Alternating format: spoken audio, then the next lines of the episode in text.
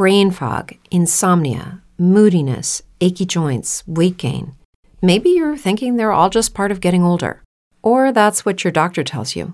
But MIDI Health understands that for women over 40, they can all be connected. Hormonal changes that happen during perimenopause and menopause are at the root of dozens of symptoms women experience, not just hot flashes.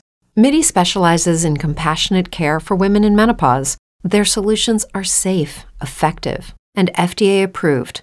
Plus, they're covered by insurance. A convenient telehealth visit with a MIDI clinician can be your first step to getting personalized care.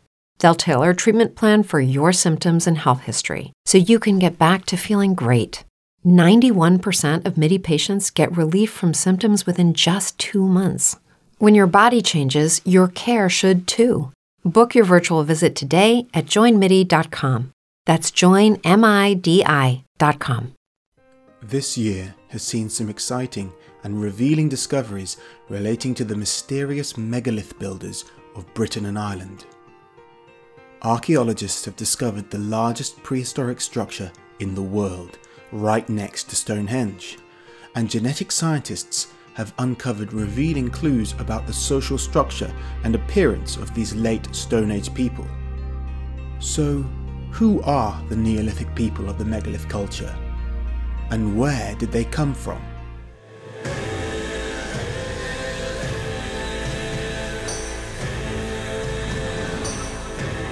In the Mesolithic, Britain, like all of Western Europe, had been sparsely inhabited by a race of swarthy, blue eyed hunter gatherers who geneticists call Western hunter gatherers. Their neighbours in Anatolia, the Anatolian hunter gatherers, invented farming and gradually colonized limited areas of Europe. Their lifestyle included a primitive form of grain farming and animal domestication, including the first domestic cows, which descend from wild aurochs.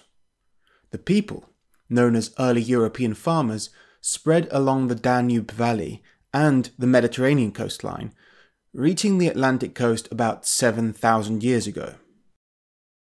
Neolithic Europe was not very diverse, since everyone descended from these few Anatolian migrants. But as people settled and became isolated from each other, they became culturally and genetically distinct. The main early Neolithic cultures were the impressed ware culture of the south and the linear pottery or LBK cultures of Central Europe. These all developed into other archaeological cultures, and some even survived into the historic era, namely the people who settled in the islands of Greece to develop the Cycladian culture.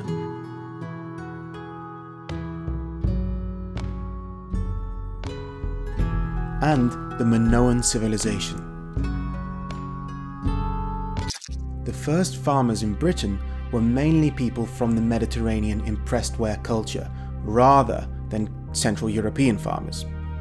The main difference genetically is that while most Neolithic Europeans had very little Western hunter gatherer DNA, only about 5%, the people in the south of France had over 30%. However, when looking at the maternal haplogroups from skeletons in the early 7th millennium cemetery of Gurgy in the Yonne Valley on the southeastern side of the Paris Basin, we see that the French Neolithic farmers had started mixing with the LBK ones. So the people who colonised Britain and Ireland were likely a mix of the two groups of farmers, and they arrived in Britain about 4000 or 3800 BC. A recent paper shows that the British Neolithic people were connected to the Mediterranean Neolithic world not only via a maritime Atlantic coastal route, uh, as the more recent paper from Cassidy and colleagues has claimed, and which explains their genetic affinity with Neolithic Iberians, but also, and more plausibly, via land routes from Normandy and central and southern France. Modern British people are about 55% descended from Neolithic Europeans, but most of this does not come from Neolithic British people, but rather LBK descended Neolithic populations such as those associated with the globular amphora culture of Poland. This was because over 90% of the Neolithic British people were completely replaced about 1500 years after they first arrived, by an invading race associated with the Bell Beaker culture. And you can learn more about that in a video I made on the subject. The Neolithic people of Britain differed from other Neolithic European farmers in their paternal lineages.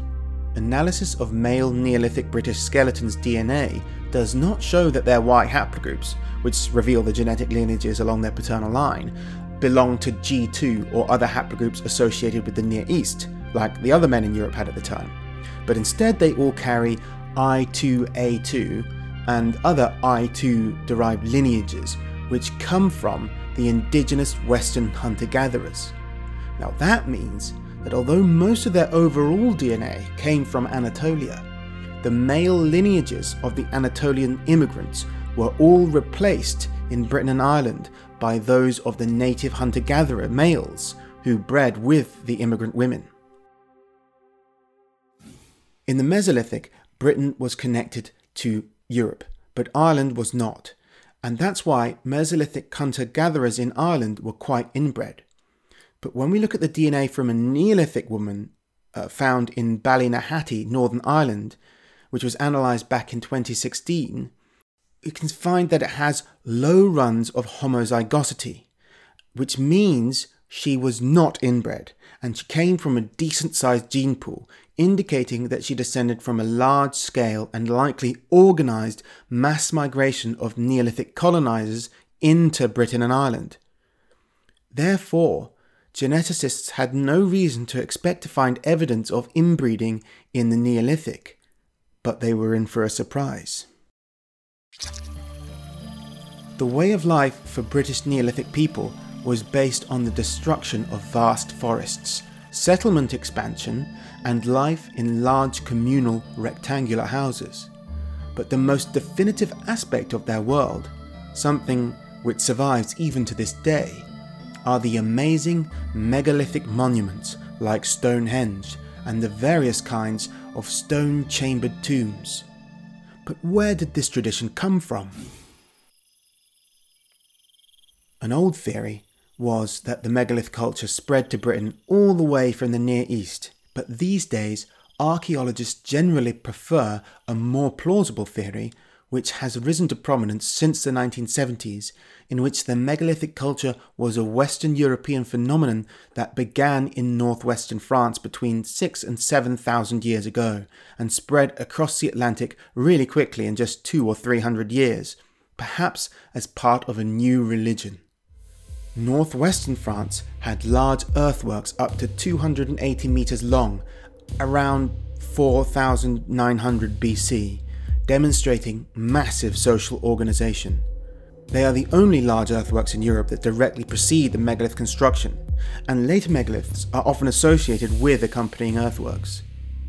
The custom quickly spread north and south along the Atlantic coast into Britain and Iberia, while also jumping into Sardinia, and then spread by land into the French interior and up to Scandinavia, and finally it experienced an early Bronze Age revival in Italy and Sicily and even Britain, but this revival is actually associated with the Beaker people rather than the original megalith builders.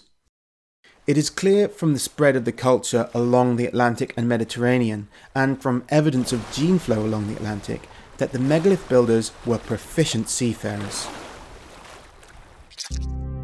The two most famous megalithic structures are Stonehenge in England and Newgrange in Ireland, so let's look at them.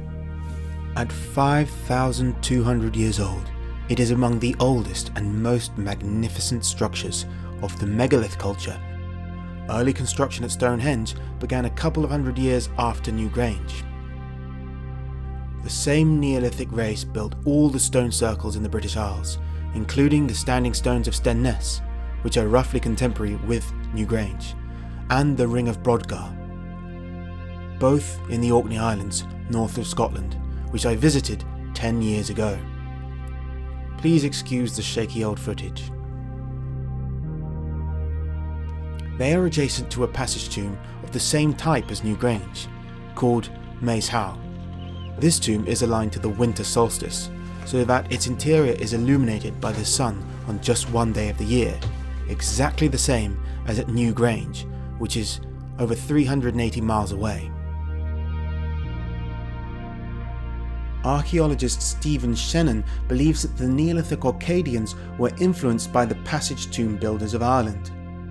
The passage tomb tradition is much older even than the pyramids, and according to a new study, which we will look at later in this video, seems to have been associated with inbred god kings. Passage tombs are all aligned according to annual solar events, such as winter or summer solstice, which reveals that the culture was hyper conscious of the seasons and somehow related the position of the sun to the fate of the souls of the dead.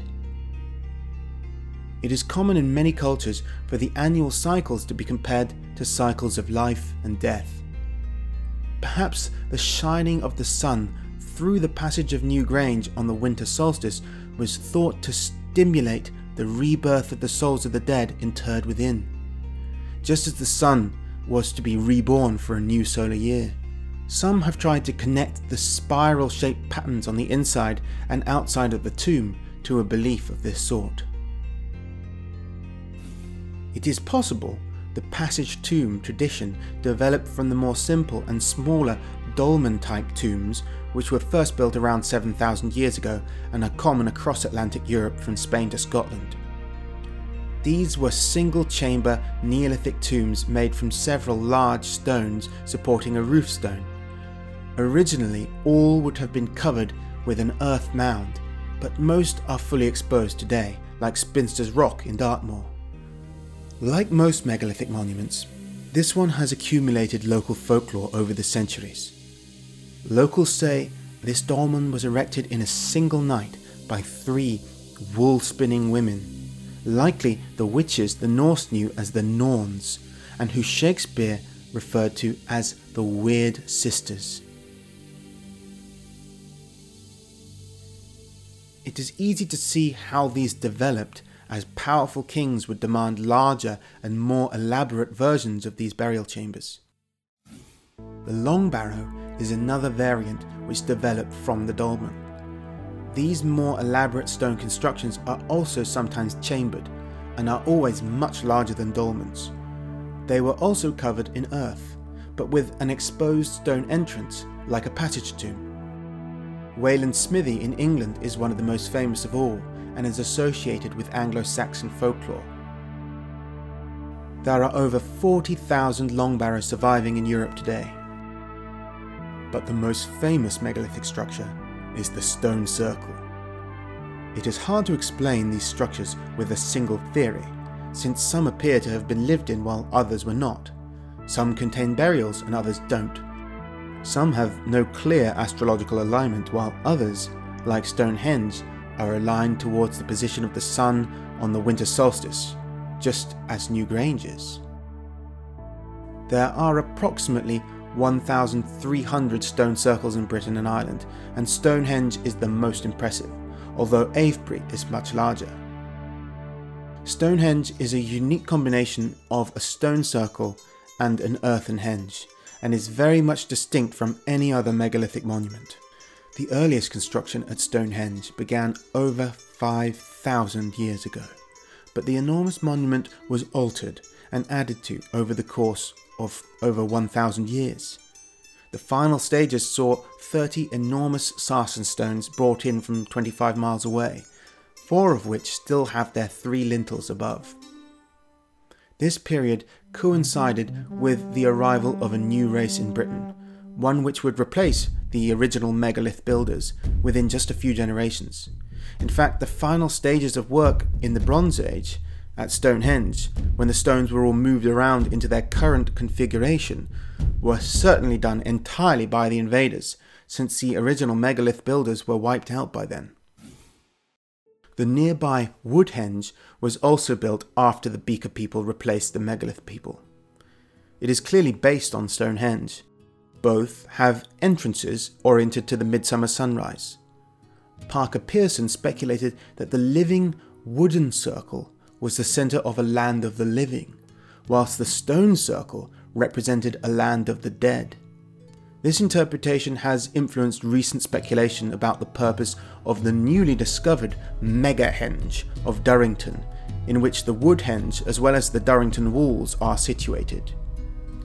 At least 20 shafts, over 10 metres in diameter and 5 metres deep, were found to form part of an enormous circle, likely marking out some kind of sacred space.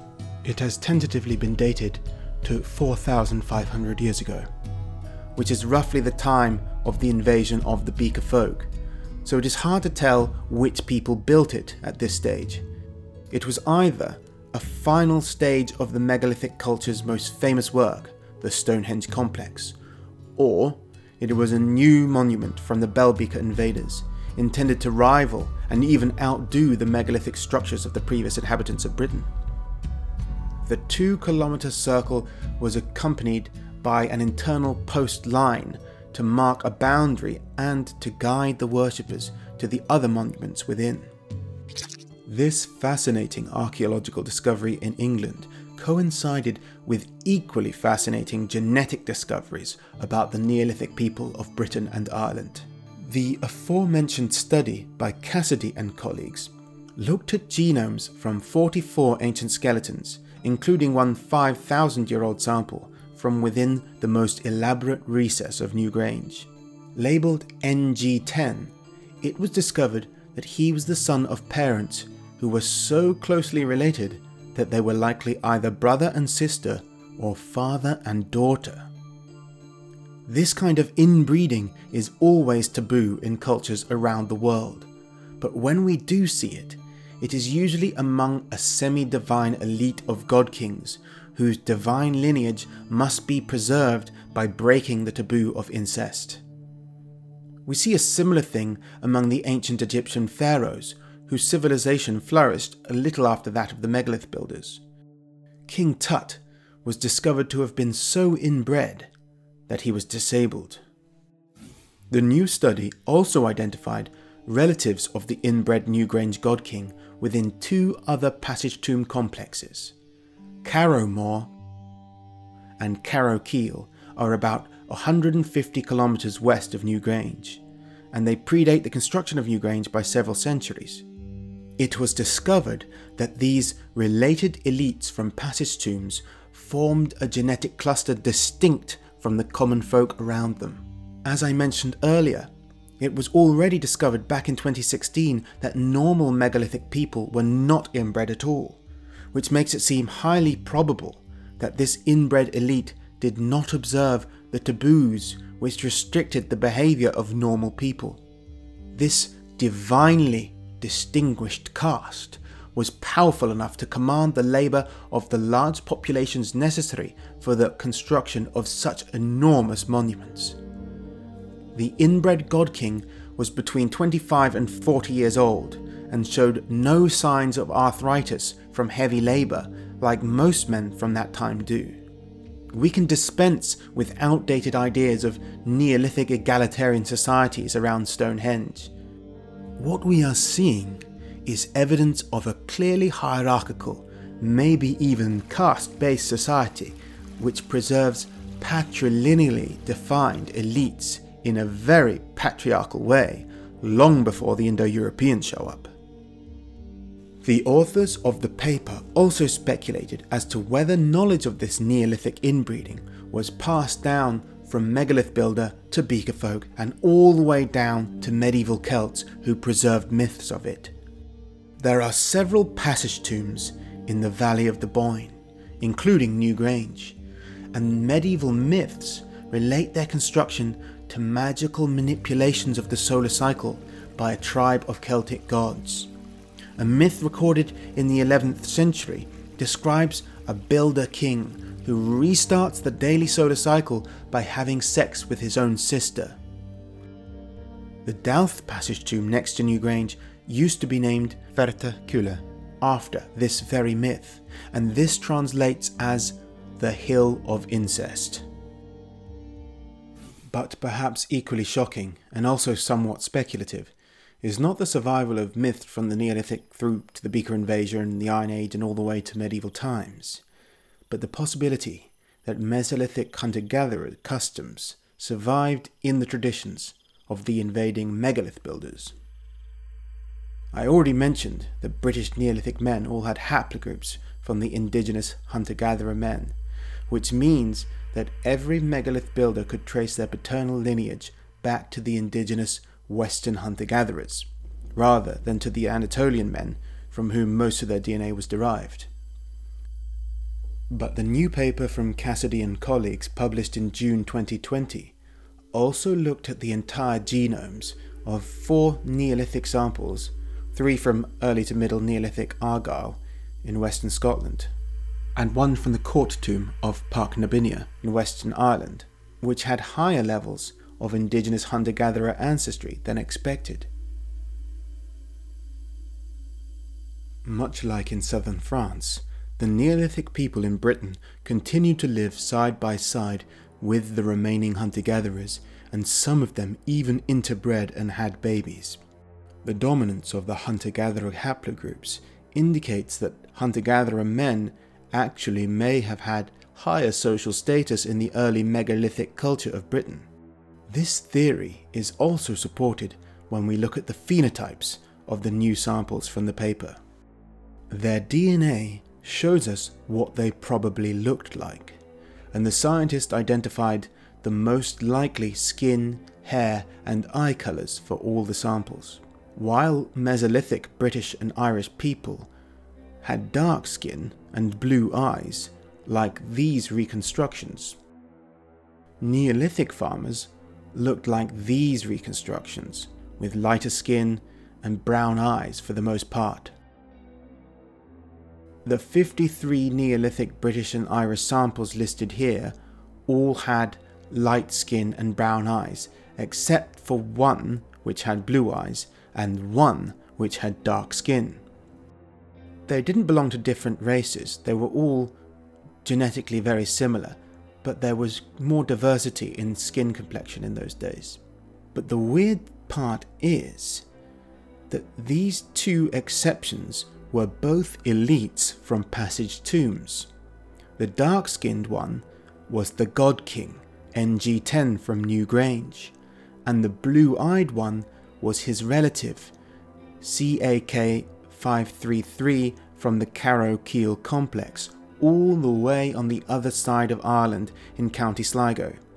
It seems like the inbreeding may have been a way to preserve the Mesolithic phenotypes of the extinct hunter gatherers, which came to be associated with the elites. Remember, before genetics, the only way people could identify bloodlines is through phenotype. So, of course, things like eye colour and skin colour were very important to them. Now, overall, these elites were still overwhelmingly descended from Anatolian farmers who didn't have dark skin or blue eyes. But through inbreeding, you can select for certain rare phenotypes in order to preserve them, and that's something that animal breeders do. I find it very interesting indeed that there is a local legend surrounding the Callanish stones from the island of Lewis, just north of Argyll, which holds that they were built by black skinned men long ago. This bizarre legend has never made any sense to me until now. It is possible that a refugia of inbred megalith builders with archaic hunter gatherer phenotypes held out on the Western Isles of Scotland. And here's where things get really weird. Back in 2002, a skeleton labelled SUERC 9172 was excavated on a remote island just seven miles away from the Callanish stones.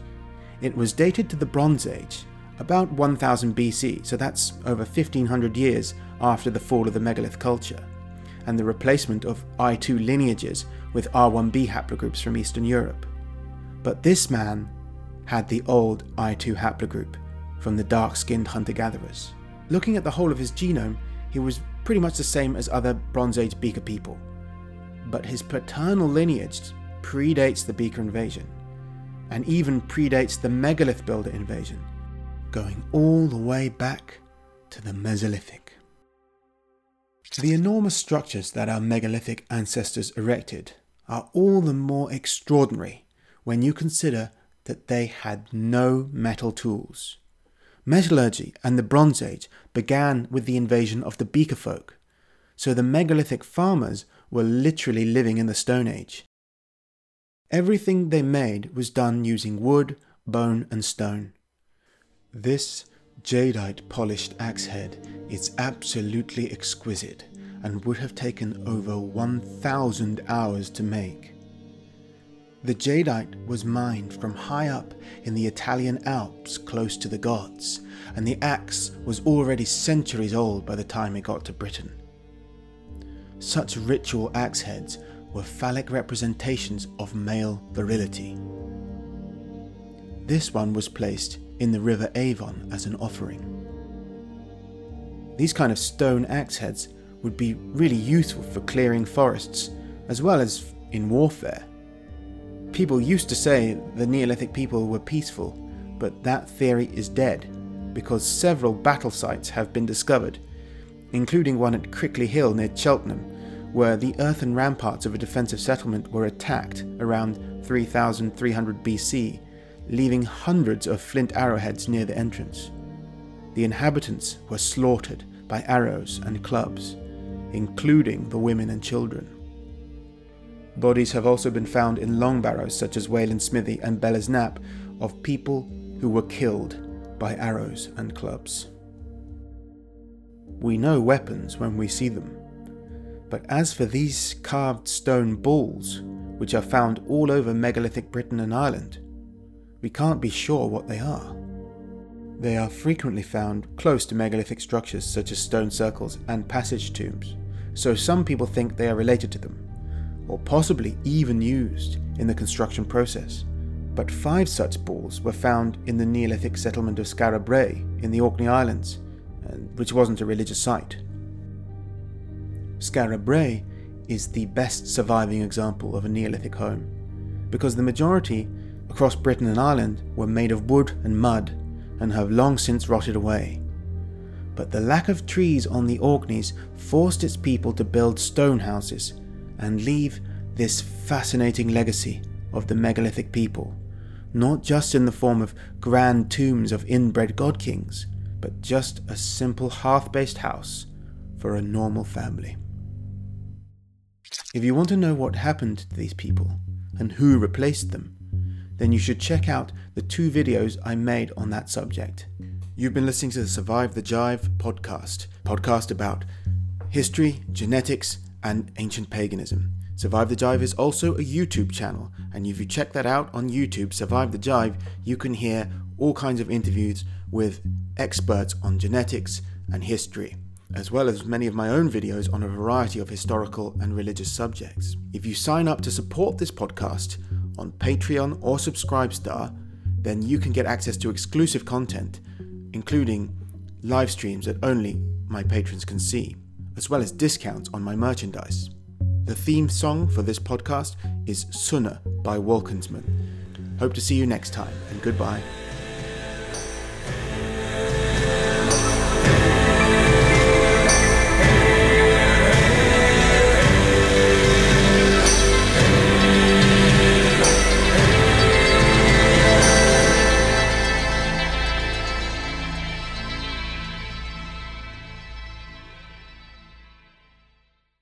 If you're a woman over 40 dealing with hot flashes, insomnia, brain fog, moodiness, or weight gain, you don't have to accept it as just another part of aging. The experts at MIDI Health know all these symptoms can be connected to the hormonal changes of menopause. And MIDI can help with safe, effective, FDA approved solutions covered by insurance. 91% of MIDI patients get relief from symptoms within just two months. Book your virtual visit today at joinmidi.com.